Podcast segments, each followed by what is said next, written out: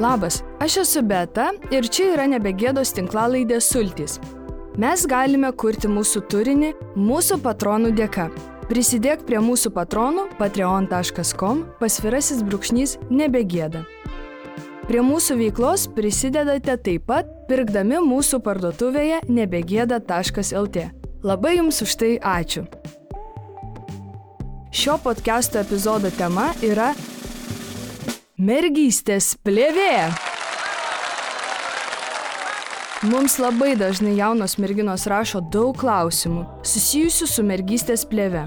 Kaip žinoti, ar dar ją turiu? Kaip ją pašalinti? Ar taurelės naudojimas nepradurs mano plėvės? Ar vaikinas vaginalinio sekso metu gali pajusti tai, kad turiu ar nebeturiu jau plėvės? Ir labai panašiai. Jaučiu, kad labai daug yra sumišimo, klausimų, abejonių, baimių susijusių su šia tema. Taigi, šioje tinklalaidėje aš aiškinsiuos, kas apskritai yra ta mergystės plėvė anatomiškai, kuo ji yra tokia svarbi kultūriškai, kodėl nekaltybė yra vis dėlto atgyvenusi savoka ir kaip visą tai nesvarbu. Nesvarbu. Nesvarbu. Tai Alina, esu didelė tavo gerbė. Taigi, tęsiam. Mergystės plėvė mūsų kultūroje išlieka vis dar labai svarbiu saugotinų reikalų. Ji yra siejama su nekaltybė. Tuo, kad mergina neturėjo dar jokios lytinės patirties. Medicinos studentės Nina Brochman ir Ellen Stokendal savo knygoje Žemiau kaklo apie mergystės plėvę rašo. Makšties viduje Prie pat makšties angos yra plona žiedinė plėvelė, kuri lyg vainikas nusitęsia iki pat makšties senelės. Šis nedidelis vainikėlis tradiciškai vadinamas mergystės plėve, nekaltybės plėve ir visaip kitaip. Mes vadiname jį tiesiog mergystės plėve, nes ta nekaltybės plėvė labai klaidina, todėl geriau vengti šio pavadinimo. Visos moteris gimsta su mergystės plėve, bet tai nereiškia, kad ji jums kam nors reikalinga Mergystės plėvę galima palyginti su vyrų krūtinės peneliais. Ji netlieka jokios funkcijos ir tėra vaisiaus stadijos likutis. Citatą baigiau. O moterų ir mergaičių akademijos gydytoja akušerė gynekologė Raminta Baušytė sako. Mergystės plėvės funkcija kol kas vertinama prieštaringai. Vienų autorių teigimu, mergystės plėvė jokios funkcijos netlieka ir yra tik liekana likusi po embriono vystimosi laikotarpio, tarsi skiriamoji linija tarp dviejų sistemų - šlapimo išskirimo sistemos ir lytinės sistemos. Kitų autorių teigimu, jie atlieka apsauginę funkciją nuo įvairių patogeninių mikroorganizmų ir svetimkūnių, kurie galėtų sukelti lygas neigiamai paveikiančias ir tolimesnę mergaičių, merginų bei moterų sveikatą. Mergystės plėvių yra visiškai įvairių. Raminta Baušytė priduria.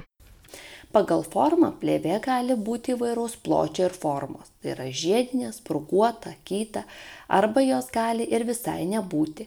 Mergystės plėvėje paprastai būna keletas įvairaus dydžio ir formos angų, pro kurias mėnesinių metų išteka kraujas. Taip pat būtina žinoti, kad retais atvejais gali būti raklina, bet tada atsiradus mėnesinėms išskiros negali ištekėti lauk ir dėl to atliekama operacija. Tai dabar mes kaip ir panaikinome mitą, kad yra ta viena įsitempusi kaip balionas mergystės plėvė, kurią lengva pradurti ar susprogdinti. Jeigu tai būtų, tai menstruacijų kraujui nebūtų kaip pasišalinti. Ir yra buvę medicinos istorijoje atveju, kai moteris atvykdavo gimdyti dar turėdamos mergystės plėvę.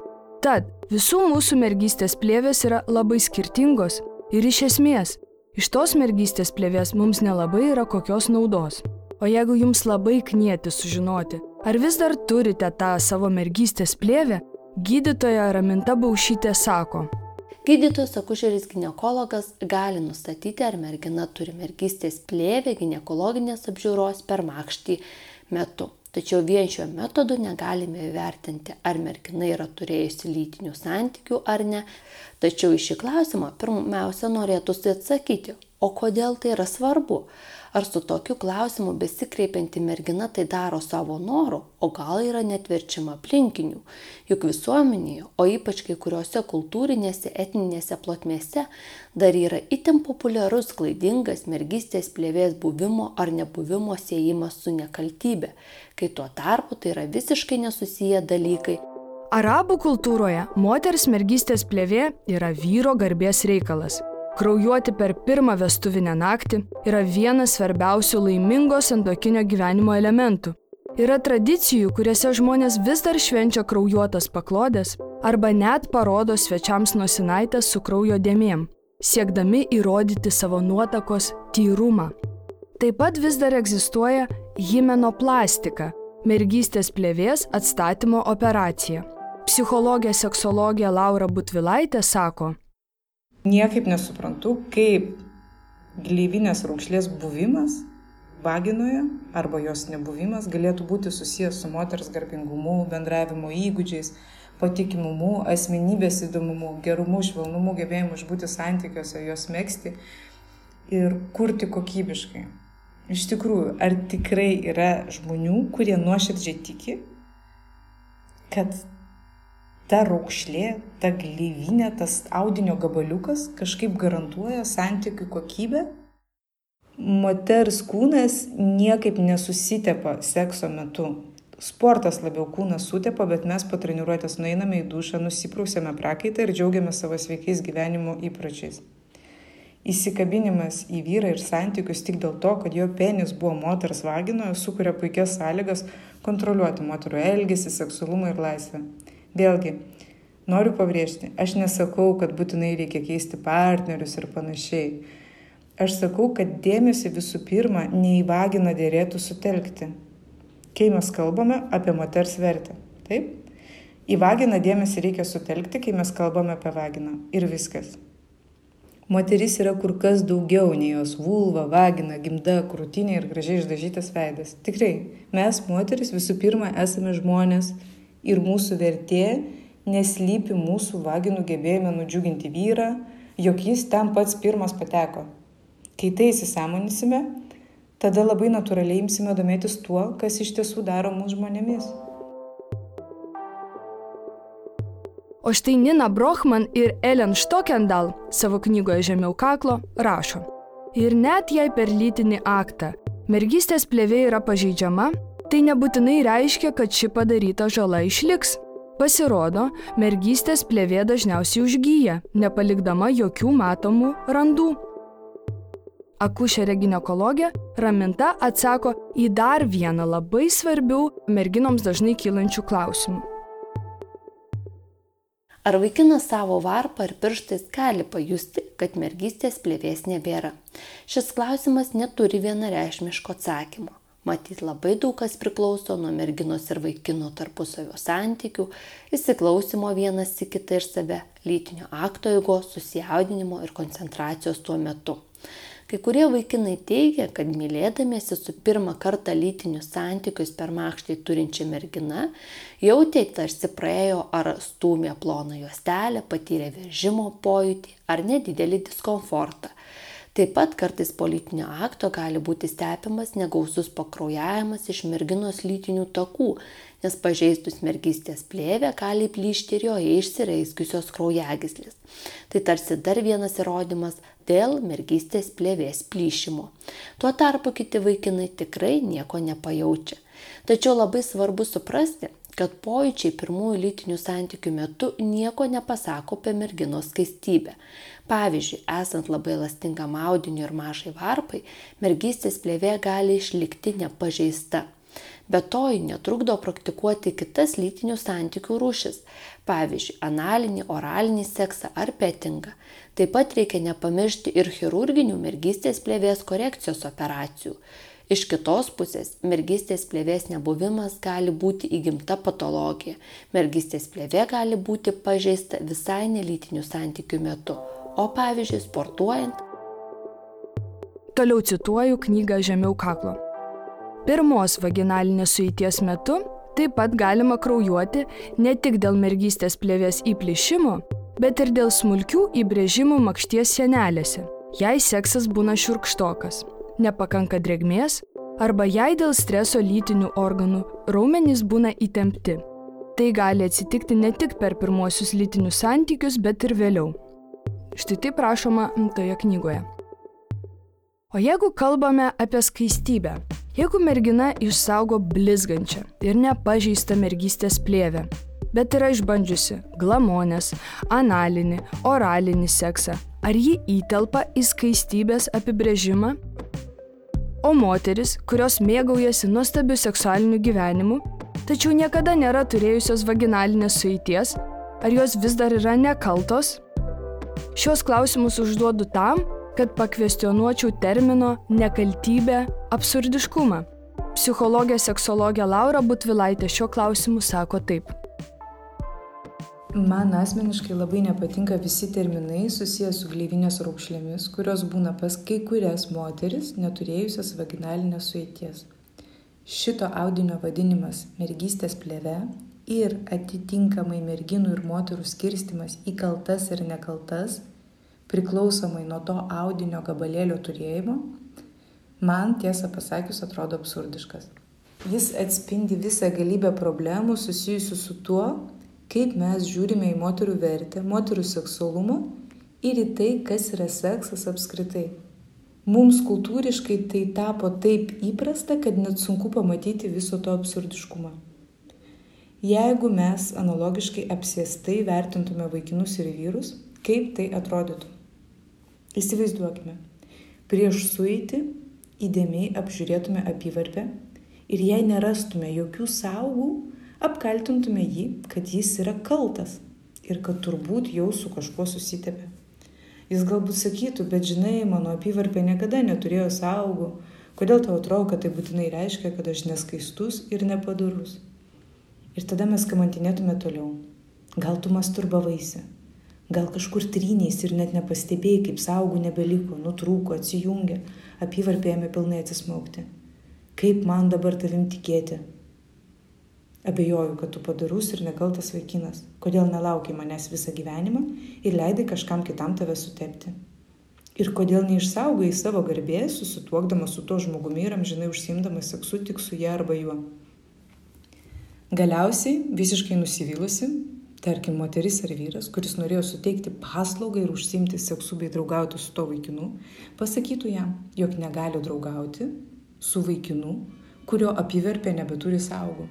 Nes ta apyvarpė visada simbolizuos jo neskaistumą ir primins, kad jo penis jau yra lietęsis su kito žmogaus lytiniais organais ir ji ar jis tos minties nepakes kam rūpi, koks tas vaikinas kaip žmogus, kokios jo asmeninės savybės, kokie gebėjimai, kuo jis domisi, apie ką svajoja, kaip bendrauja ir taip toliau. Kam tai rūpi, jei jo apyvarpė besaugų. Kai šitai pažvelgiame, kaip būtų, jei taikytume analogišką spaudimą vaikinams ir vyrams, man atrodo, tada yra akivaizdu, kaip absurdiškai mes žiūrime į jaunos moters kūną. Tarsi jis jai nepriklausytų tarsi moters vertė priklauso tik nuo to, kas nors buvo prie jos prisilietęs ar ne. Ir jei buvo, ar padarė jai paslaugą išbūdamas santykėje su ją pakankamai ilgai, kad tai simbolizuotų jos padarumą. Tai ar moteris yra vien tik jos vagina, vien tik gleivinės raukšlė jos vagina, rimtai? Tik gleivinės raukšlė būtent vaginoje simbolizuoja jos vertę ir atspindi vidinės savybės? Iš tikrųjų, jokiais būdais nenoriu pasakyti, kad nesvarbu, su kuo įvyks pirmoji, antroji, dešimtoji, trisdešimtoji vaginalinio sekso patirtis. Ką aš noriu pasakyti yra tai, kai renkamės, su kuo ta patirtis turi įvykti, tai rodiklis tikrai neturi būti gleivinės plėvės buvimo ar nebuvimo klausimas. Jauni ar nejauni žmonės, entuziastingai norintys seksualiai suartėti, ir būtina pabrėžti žodžių junginį - entuziastingai nori suartėti, tokie žmonės turi sutelkti dėmesį ne į audinio raukšlių buvimą, jų formą, kas lytiniuose organuose jau yra buvę, o kas nėra buvę, bet į tarpusavio pagarbą. Ir ta pagarba neturi būti grista kažkokia audinio plėvelė ar sauga. Gal galų gale galime sutelkti dėmesį iš ties svarbius dalykus Tai yra tarpusavio bendravimą, domėjimąsi vienas kitu, noriu išklausyti, išgirsti, suprasti vienas kito lūkesčius, nukreiptus į seksą ir bendravimą apskritai. Ir be abejo, turi būti dedamos maksimalios pastangos, kad seksualinė patirtis būtų kiek įmanoma malonesnė visiems joje dalyvaujantiems asmenims. Jei mes sutelksime dėmesį šitos dalykus, tai nebeliks tokio didelio apsėdimo dėl to gleivinės rūkšlės suplėšimo. Ką savo ruoštų tai reiškia? Tai reiškia, kad žmonės nutarę užsimti vaginaliniu seksu, sutelks dėmesį tai, kas teikia malonumą, dėl ko abu entuziastingai sutinka, o ne žudbūt bus kišamas penis į vaginą, kad galų gale pats pirmas pasiektų distanciją ir defleracijos darbas būtų didvyriškai užbaigtas. Merginos irgi nebus apsėstos, kuo greičiau šitą reikalą užbaigti, nes tai tarsi kažkoks pasiekimas, kurį, jei jau pradedi, tai būtinai turi užbaigti iki galo. Jeigu mes į pirmą vietą pastatysime tai, kad seksas turi teikti malonumą, turi būti saugus ir juo užsimti galima tik tada, kai abu entuziastingai šito nori, tai tada mūsų požiūris į seksą iš esmės kultūriškai ims keistis. Seksas pagaliau bus įmama suvokti ne tik kaip penio frikcijos vaginoje, bet visa galybė bučinių, glamonių, žaidimų, įvairių stimulacijų, įvairiomis kūno dalimis ar kitokiamis priemonėmis. O penetracinis seksas taps viena iš daugelio sekso formų ne pagrindinė, ne vienintelė, ne ta, kuri kelia visiems galvos skausmą. O kai kalbame apie kaltumą, nekaltumą, kaltybės, nekaltybės ir moteris, ar ne, tai aš siūlau, kalbant apie kaltas ir nekaltas moteris, palikti šitų frazių naudojimą tik tai baudžiamojo teismo procese. Ten, kur iš tikrųjų yra nekaltumo prezumcija ir, nežinau, prokuroras įrodinėja, kad kažkas yra kaltas ir panašiai. Visame kitame yra tiesiog vaginalinio sekso patirties nebuvimas arba buvimas, arba kitokio sekso patirties buvimas arba nebuvimas. Pati esu kalbėjusi su įsilavinusiais mano amžiaus vaikinais apie tai, koks dvilypis požiūris vyrauja į turėtų seksualinių partnerių skaičių priklausomai nuo lyties. Štai 29 metų vaikinui 12 turėtų seksualinių partnerių yra toks kuklus skaičius. Tas vaikinas yra, galima sakyti, kaip beveik nekaltas. Jis doras. Mergina, kuri turėjo 12 seksualinių partnerių, jiems jau atrodė kaip, na, šiek tiek kažkaip per daug. Truputį kelia nepatogumo jausmą. E, gal jinai galėjo truputį save pasitaupyti, ar ne? Pagalvokite, kaip jūs reaguojate į tą patį lytinių partnerių skaičių priklausomai nuo lyties. Ir pamatysite, kad galbūt ir jūs turite to hipokritiškumo elementų. O Laura Butvilaitė sako, Jeigu partneris sužino, kad mergina jau yra turėjusi vaginalinio sekso patirties ir jie nusivilia, mano manimu, ta mergina turi labai apsidžiaugti kad jo siaurą požiūrį į ją ne kaip į žmogų, o kaip į vaginą, jį pamato iš karto, nesugaišusi kelių mėnesių, metų ar viso savo gyvenimo. Manau, tokioje situacijoje geriausia jam padėkoti už gražias akimirkas ir palinkėti jam gero gyvenimo. Jei jis nesupranta, kad moteris turi būti vertinama dėl kitų savybių. O kai mergina atsigauna po šito šoko, manau, jai dėlėtų ieškoti kito vaikino tokio, kuris, kai jų bendravimas pasiekia tą stadiją, kai pradedama kalbėti apie seksualinį suartėjimą, iš tikrųjų domisi, ką ta mergina mėgsta, kiek ji pažįsta savo kūną, kaip galima būtų dar geriau jį pažinti. Ir labai svarbu, kuris, kai eina kalba apie seksą, visų pirma domisi, kaip jai suteikti malonumą, o ne kokia jos vaginos, gleivinės ar aukšlės būklė mano nuomonė apie šitos plėvės atstatymo procedūrą yra neigiama. Čia yra grinai mano asmeninė nuomonė, ar ne? Tai tik dar kartą moterį nuvertina iki daikto lygio. Jei partneriui žudbūt svarbi šita plėvė, tai jam reikia dirbti su savo pasitikėjimu savimi, saugumo jausmu, kontrolę ir taip toliau. Ne moteriai reikia operacijas daryti jokia moters atlikta operacija nepataisys vyro asmenybinių savybių, jo nesaugumo, jo nepasitikėjimo savimi, jo noro kontroliuoti, jo noro, nežinau, uždėti kažkokią tai apynasrį moteriai. Jokia, jokia operacija, iš tikrųjų. Jeigu jūs žiūri į moterį kaip į daiktą, tai nesvarbu. Atstatysit jūs tą plėvę, būsit jūs su ją, be jos būsit, visiškai tai nesvarbu. Vis tiek galų gale išlys kokios nors kitos priežastis, dėl kurių jis į ją žiūrės kaip į daiktą. Ir tiek.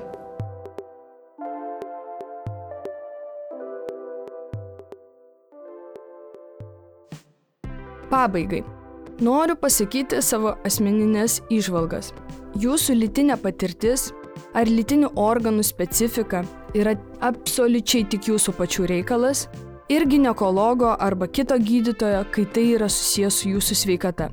Tai nėra nei jūsų partnerių, nei buvusių, esamų, būsimų, nei tėvų, nei apskritai visuomenės reikalas nėra jokios nekaltybės. Ši savoka yra absurdiška ir ji yra vienas iš patriarchalinės visuomenės įrankių skirtų valdyti ir į savo vietą pastatyti moteris.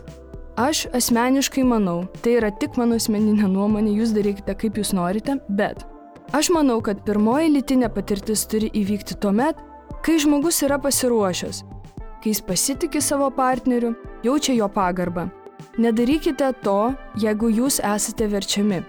Jaučiate manipulacijas, jums yra sakoma, kad jau visi taip darė, nu taip sako visiški bukagalviai. Tai nekreipkite dėmesio į juos. Ir kaip minėjo seksologė Laura, pirma lytinė patirtis neturi būti kaip kova arba kaip kažkokios neįveikiamos tvirtovės šturmas, kurį būtinai reikia paimti vienu kartu ir iki pat galo. Fatality. Stebėkite savo pojūčius ir jausmus, tai yra svarbiausia. Nebijokite sustoti, neskubėkite, rinkite saugų seksą, naudokite prezervatyvus, jie apsaugo ne tik nuo neplanuoto neštumo, bet ir lytinių kelių plintančių lygų. Naudokite lubrikantą, jis gali labai sušvelninti pirmąją vaginalinę sueitį.